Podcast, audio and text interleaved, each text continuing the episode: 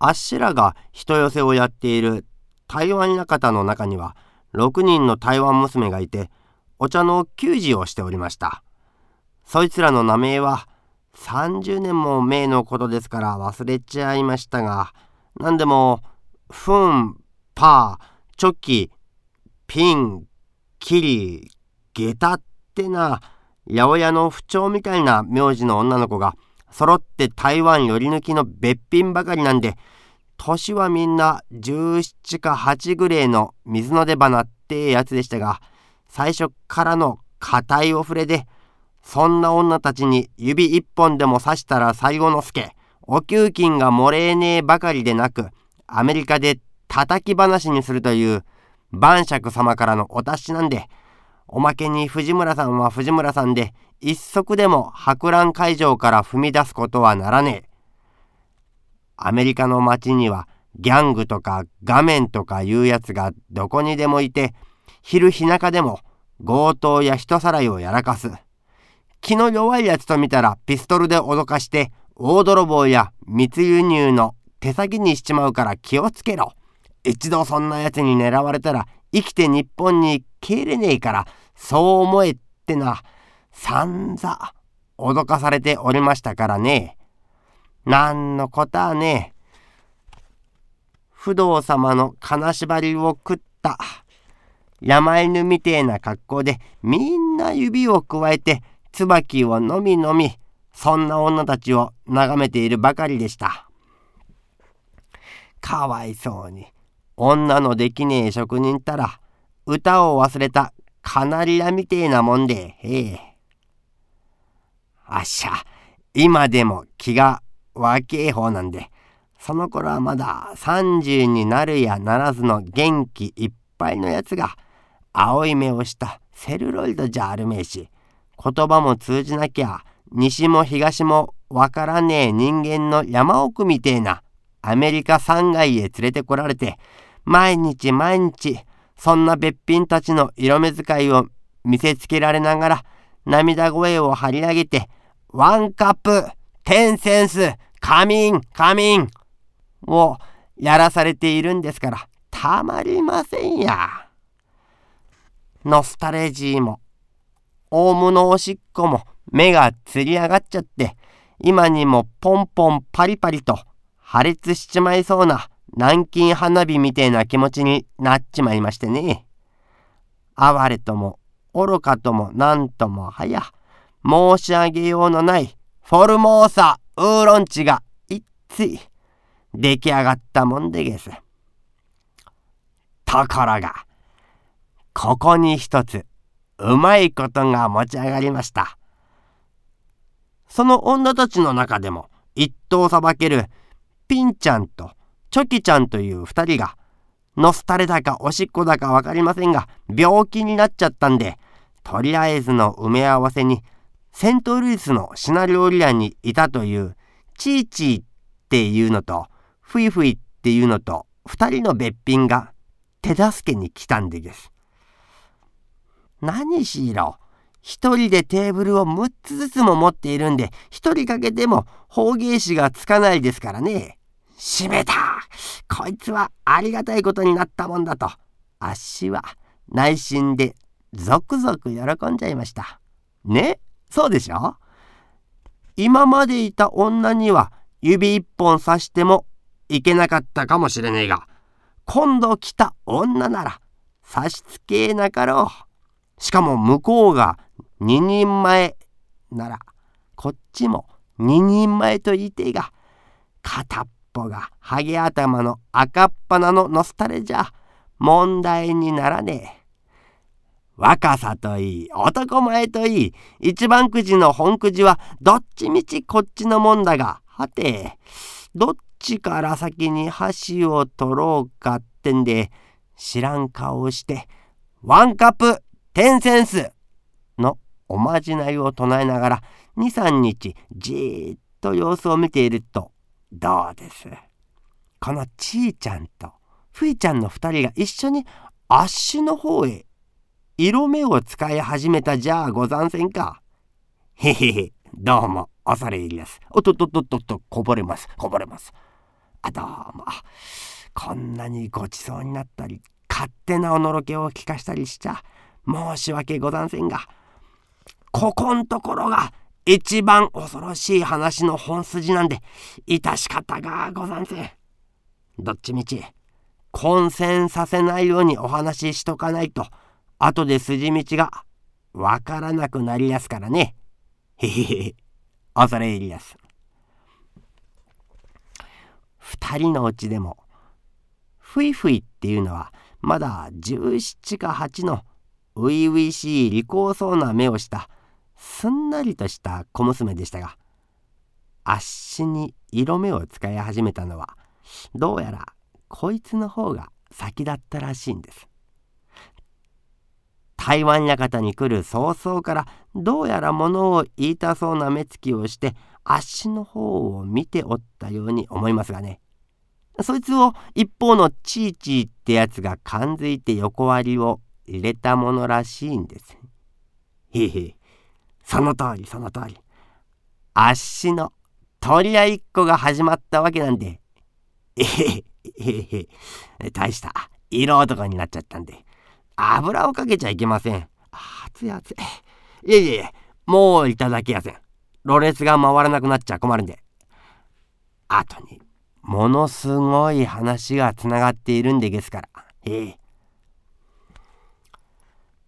というのはこのチーチーってやつが大変なものなんでげす。後から聞いた話ではシナ人とイタリ人の愛の子だったそうですが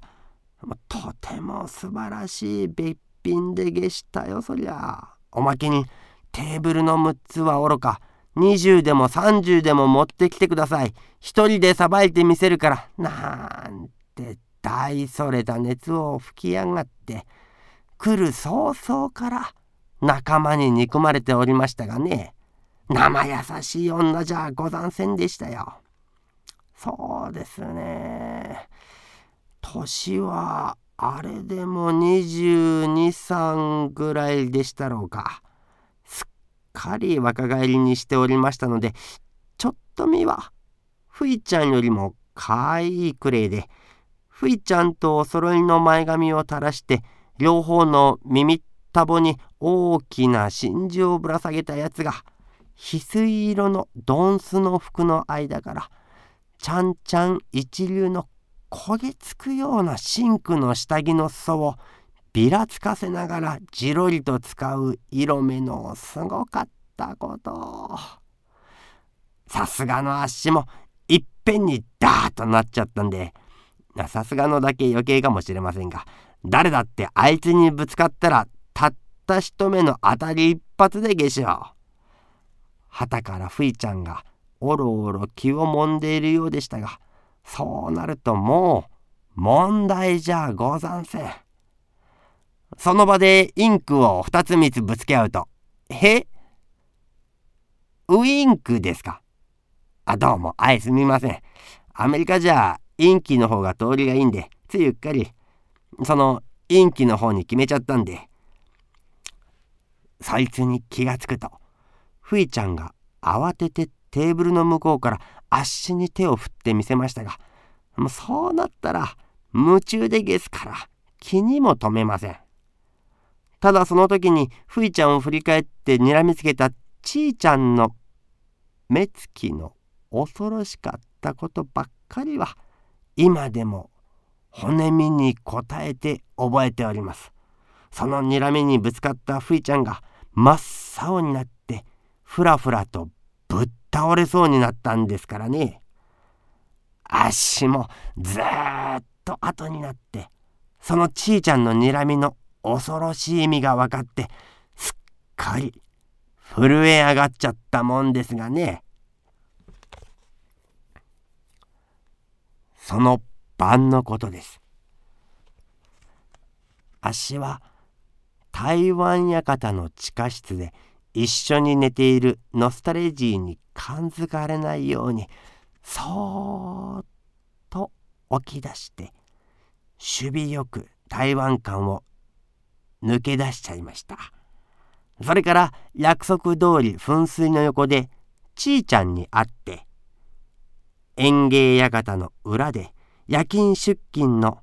サンドイッチマンを2人買収してちいちゃんと2人で薄い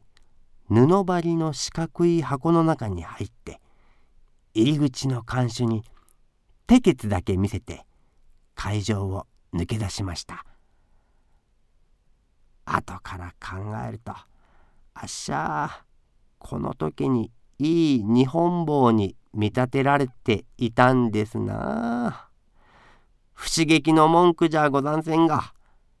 殺されるとはつゆ知らずでげす。図書の羊どころじゃねえ。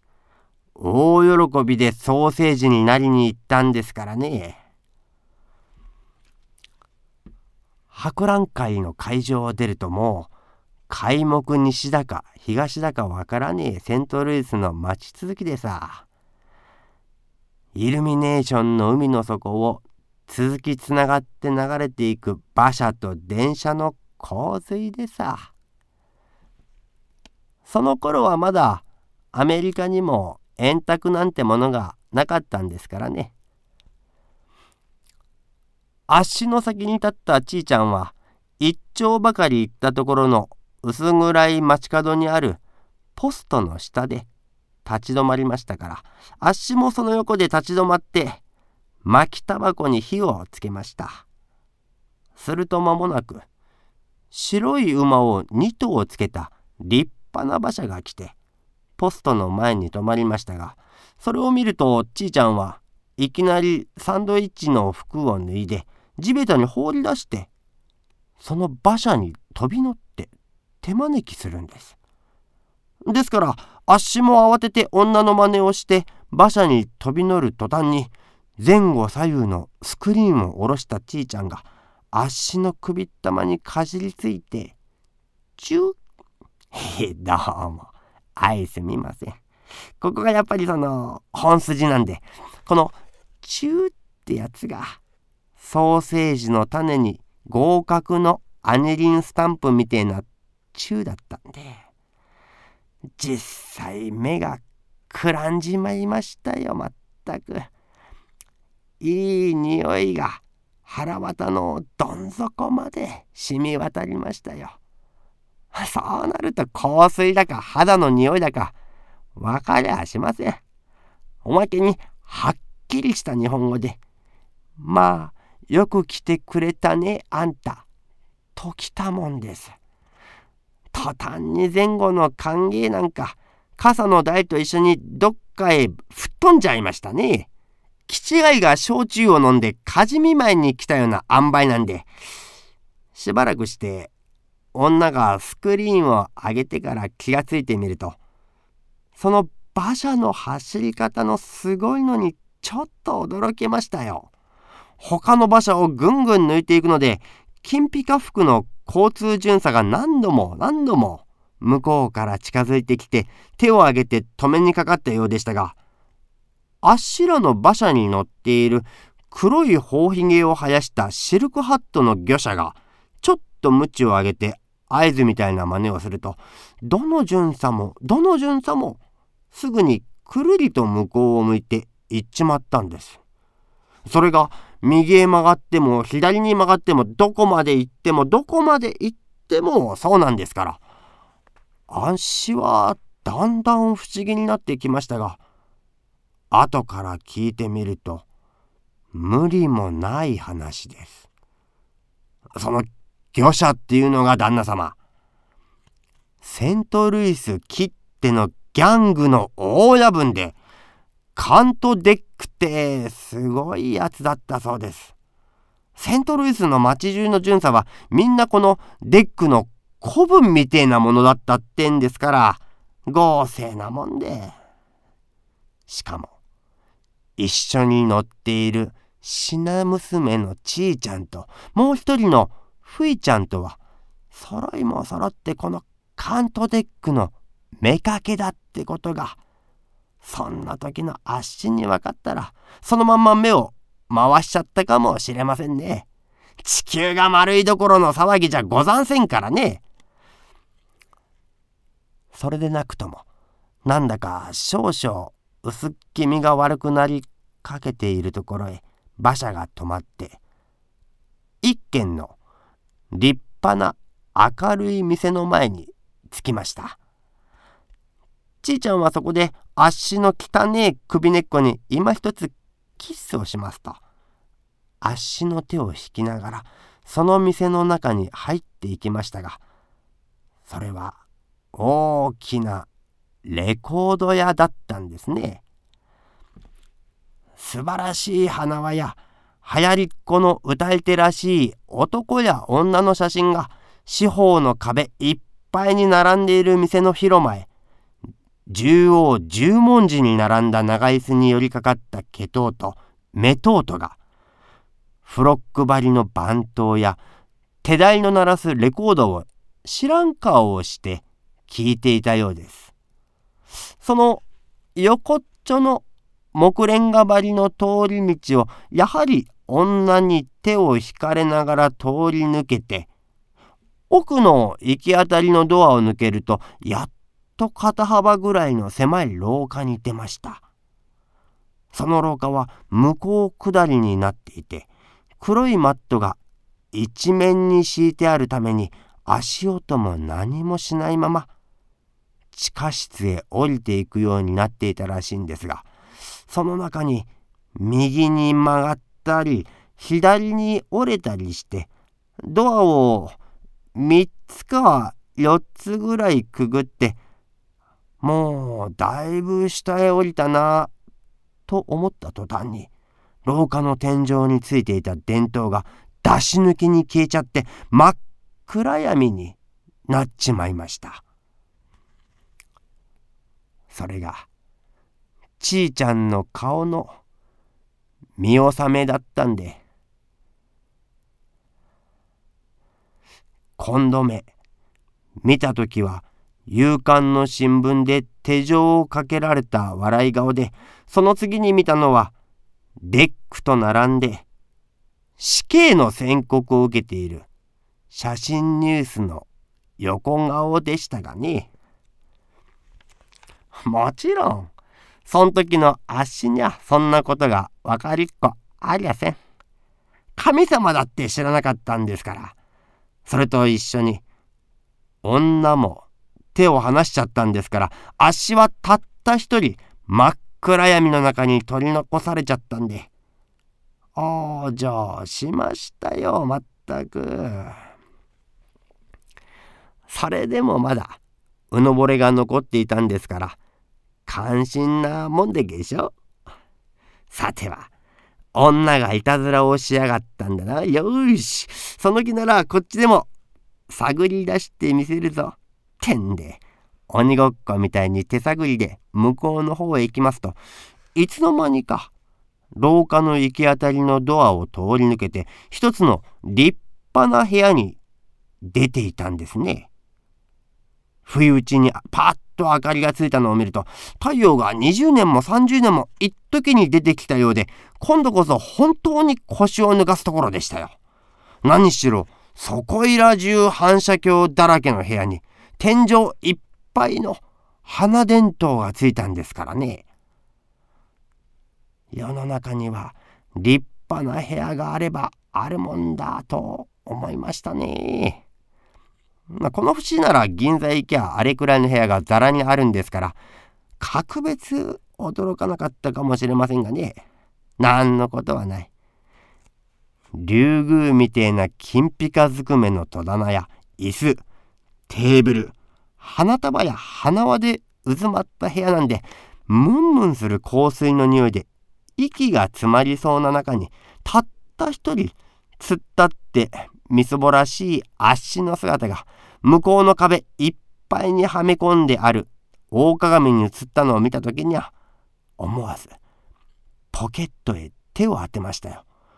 こんな立派な部屋でちいちゃんを抱いて寝た日にはいくら取られるかわからないと思いましてね。そこまで来ても、まだかけが残っていたんですから、大したもんでげす。あはは、お金のこと心配してはいけません。ミスター春吉、あはははは。出し抜けに